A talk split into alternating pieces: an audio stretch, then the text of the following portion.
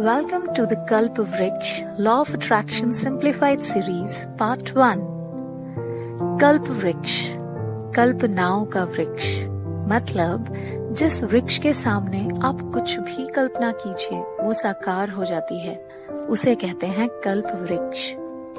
We can attract whatever we want but we can not attract what others want जी हाँ हम वही पा सकते हैं जो हम एक्चुअली में चाहते हैं। हम वो कभी नहीं पा सकते जो दूसरे चाहते हैं। हमारी पौराणिक कथाओं में इसका वर्णन देखने को मिलता है। राक्षसों से सदा ही बचाकर रखा जाता था इस वृक्ष को, और राक्षस हमेशा ही इसे पाने के लिए योजनाएँ बनाते रहते थे। पर कभी सोचा है कि क्यों इसे राक्षसों से दूर रखा जाता था? और ये सदा ही देवताओं के पास रहता था। अरे भाई, क्योंकि इस वृक्ष के सामने कोई कुछ भी कल्पना कर सकता था ना, फिर उसकी वही कल्पना ये वृक्ष पूरी कर देता था। और हर मनुष्य एक दूसरे से भिन्न है तो उसकी इच्छाएँ भी तो भिन्न ही होगी ना। और जिसके मस्तिष्क का जितना विकास हुआ है तो उसके अनुसार ही कुछ मांगेगा। तो राक्षस तो हमेशा ऐसा ही कुछ मांगना चाहते थे जिससे सिर्फ़ उनका फ़ायदा हो और फिर वो पूरी सृष्टि को हानि पहुँचाए। और ऐसा क्यों था? It is because every one is unique creation of God like every one else is जी हाँ हम सब अलग हैं, और इसलिए हम सभी एक जैसा नहीं सोच सकते। भगवान ने हमें अलग ही बनाया है। उसके कैनवस पे हर बार एक नई पेंटिंग होती है। हम सभी को एक डिफरेंट माइंडसेट के साथ इस धरती पर भेजा गया है। तो फिर सब एक जैसा कैसे सोच सकते हैं? आप वही सोच सकते हो जो आप सच में हो। Yes one can not get what he wants but he always get what he is सिर्फ़ ये सोचना कि अरे, उसने कई दिनों तक उस कार के बारे में सोचा और वो उसे मिल भी गई। अब मैं भी सोचूँगी तो मुझे भी मिल जाएगी। चाहे मन में उस कार का दूर दूर तक कोई चित्र ही ना हो, बस सोचने मात्र से कार मिल जाएगी। नहीं, ऐसा कभी नहीं होता। ज़रूरी नहीं कि हम हर वो कल्पना कर सकें जो दूसरे करते हैं। तो आप अपनी शक्तियों को जानें और समझें कि आप वास्तव में क्या चाहते हैं। ज़रूरी है पहले स्वयं को जाने। हाँ पर आप चाहें तो आप बहुत कुछ कर सकते हैं। दूसरों की तरह सोच भी सकते हैं, पर तब जब आप सच में ऐसा चाहें, अंदर से प्रबल इच्छा होनी चाहिए। हम अक्सर अपने चारों ओर एक सीमा बना लेते हैं कि बस इससे ज़्यादा हम नहीं कर सकते। फिर अचानक से एक दिन कुछ ऐसा होता है कि हम सोच में पड़ जाते हैं कि ये हमने किया है। एक बार एक आदमी था, बड़ा ही आलसी। हमेशा कुछ न करने के नए नए बहाने ढूंढ ही लिया करता। उसके इस व्यवहार से घर वाले बहुत परेशान थे।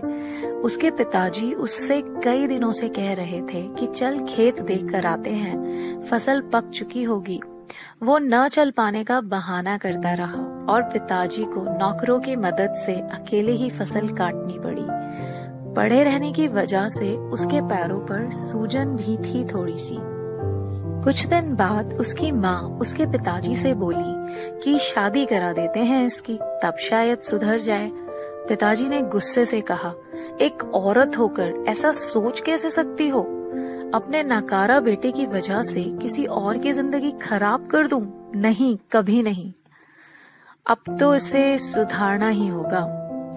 पिताजी पूरी रात जागते रहे और सोचते रहे कि कैसे अपने बेटे को सुधारा जाए। आखिरकार उन्हें एक उपाय सूझ ही गया। वे सुबह जल्दी उठकर अपने खेत की तरफ़ निकल गए और वहाँ जाकर अपने दो नौकरों के साथ एक योजना बनाई।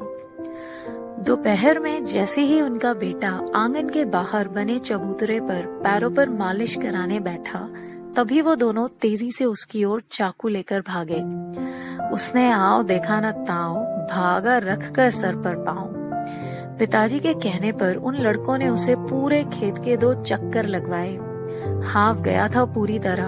उसके दौड़ने की वजह से खाली पड़े खेत की मिट्टी भी अच्छी हो गई थी।